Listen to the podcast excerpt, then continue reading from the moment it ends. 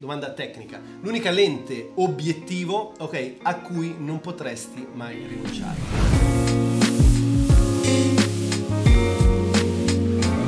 Semplicissimo, me lo avete chiesto tante volte, soprattutto da quando ho pubblicato il video delle migliori lenti per mirrorless Sony. A prescindere dalla camera che utilizzi, la lente che non potrà mai mancare dal tuo zaino è se hai una full frame un 50 mm se hai una PSC un 35 mm perché c'è il fattore, il crop factor, e quindi abbiamo questa equivalenza, ok? 35 mm APS-C, 50 mm full frame. Perché questa lente? Perché è quella più vicina al campo visivo umano, perché è una lente clamorosa e strepitosa, puoi fare veramente qualsiasi cosa, puoi fare street, puoi fare portrait, puoi fare travel photography, puoi fare urban, puoi fare il video che sto registrando in questo istante con la Sony, quindi video YouTube o video a mezzo busto front camera, ok, per, per fare appunto video di speakerati educativi, puoi fare urbanscape, puoi fare eventi.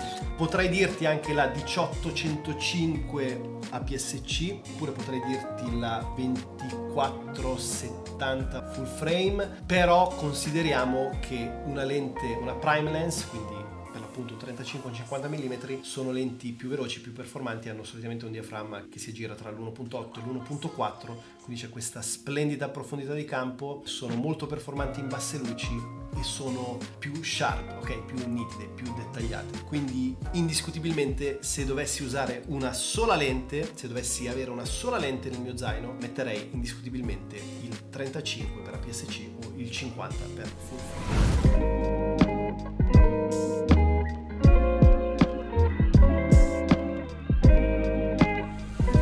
Dove hai studiato per diventare filmmaker? Allora, qui vorrei citarvi un'altra frase se me la ricordo, frase di Jim Rohn. L'educazione istituzionale può darti un lavoro, mentre la self-education, quindi l'autoeducazione, può darti una ricchezza. Quindi boh, frase clamorosa. Io per diventare filmmaker e in generale per l'80-90% delle cose che so mi sono formato su YouTube, su video come quelli che io cerco di condividere qui in Italia, principalmente su, su canali canadesi, perché io sono un fan totale de, degli youtuber canadesi e cito Peter McKinnon, Matti Apoia che ultimamente si è infollito in modo totale, quindi non seguitelo più, Sam Calder, Pierre T. Lambert, insomma ce ne sono parecchi. Ok, quindi mi sono formato principalmente attraverso YouTube e eh, mi sono formato anche su Skillshare. Ok, Skillshare che eh, ho citato più e più volte all'interno del podcast e dei miei video, il problema di Skillshare è che è in inglese, quindi se hai una buona conoscenza della lingua inglese te lo consiglio vivamente perché è il portale dei creativi. Skillshare è il sito internet di educazione per i content creators. Noi, diciamo, in futuro ci piacerebbe creare una serie di corsi su diverse skill, competenze aree della content creation. Tra l'altro nelle prossime settimane dovrebbe uscire il mio primissimo corso sulla smartphone photography, eh, ci stiamo lavorando con Gabriele. Ci piacerebbe fare qualcosa di paritetico con un focus un po' più specifico in italiano. Perché Skillshare e non Udemy? Perché Udemy ha un livello un po' più basso. Ok, io adesso non voglio entrare troppo nel merito e nel dettaglio di fare un'analisi approfondita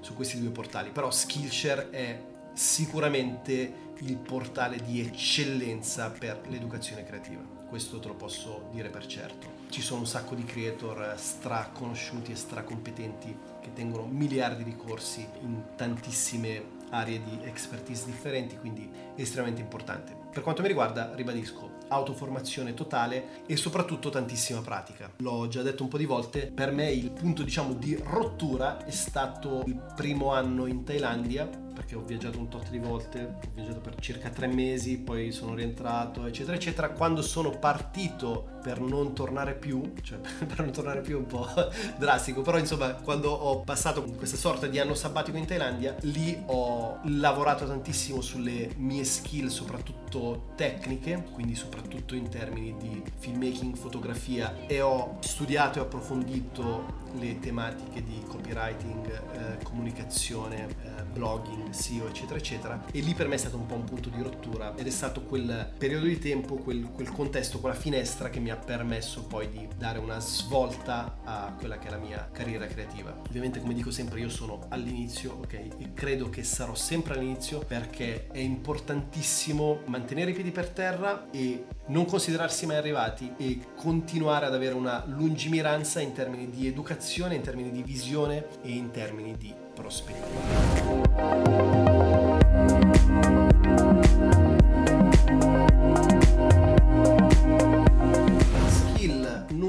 per diventare creator full time? Ok, questa domanda me l'avete fatta tante volte e ho dato ogni volta una risposta diversa e anche oggi voglio fornirti una risposta diversa.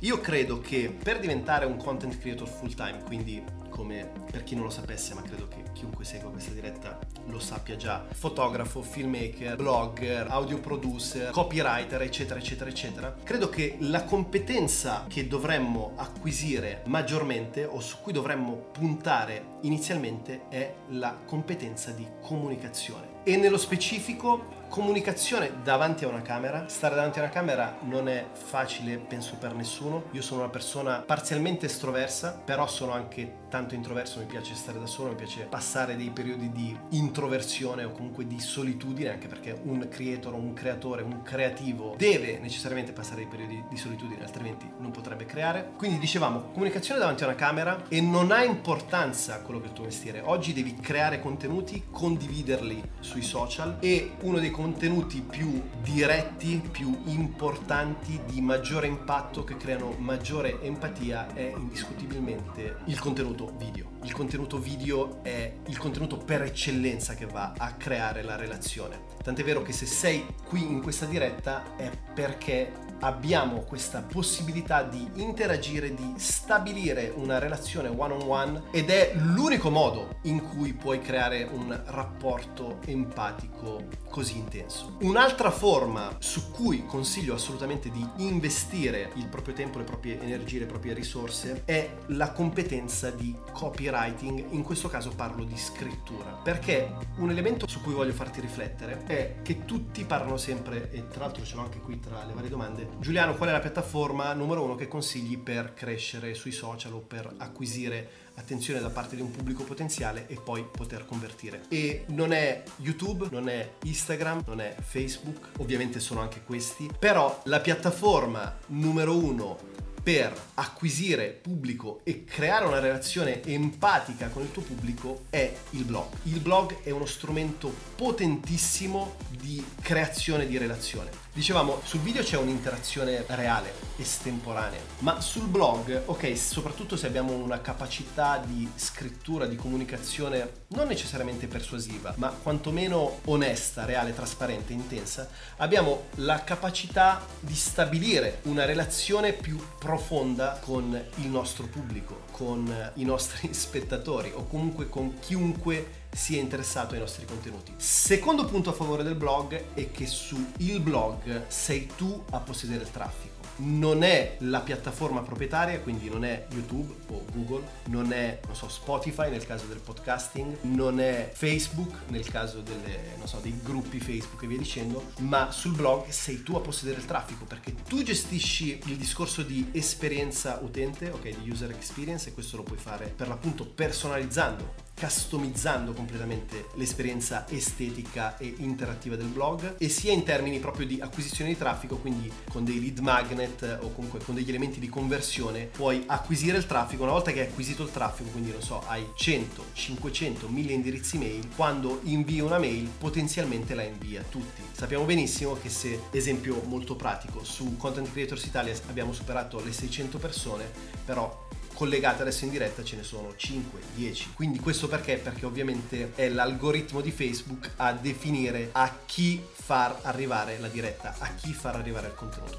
Quindi il blog è uno strumento potentissimo, secondo me di grande riscoperta nel 2020, c'è stato ovviamente un periodo diciamo di vuoto per ciò che riguarda il blog, direi forse 2015-2020, però il blog è potentissimo. Terzo punto a favore del blog, e poi chiudo questa parentesi blog, è il discorso SEO. Perché? Perché con un blog possiamo posizionarci sui motori di ricerca. Esattamente come con un video YouTube il nostro intento, il nostro scopo di creator sarà quello di posizionarci all'interno di un segmento di mercato. Faccio sempre il solito esempio, non so, crescita personale, come faccio a posizionarmi nel segmento crescita personale? Vado a ricercare le keywords le parole chiave più ricercate su questo segmento e creerò dei video, dei contenuti, dei titoli che contengano all'interno del titolo, della descrizione, dei tag e via dicendo le parole chiave per andare a rankare nelle prime posizioni di YouTube. La stessa cosa ovviamente non rankeremo su YouTube, rankeremo su Google che comunque il, sono rispettivamente il primo e il secondo motore di ricerca più utilizzati al mondo, primo Google, secondo YouTube e questo ci permette di acquisire traffico organico. Quindi non dovremo pagare per del paid advertising, non dovremo pagare Mark Zuckerberg, non dovremo pagare Larry Page perché abbiamo per l'appunto questa capacità, studiando un minimo di SEO, sviluppando un minimo di competenze, di acquisire traffico organico come risolvendo i problemi delle persone che fanno ricerche sulla tematica di nostro interesse.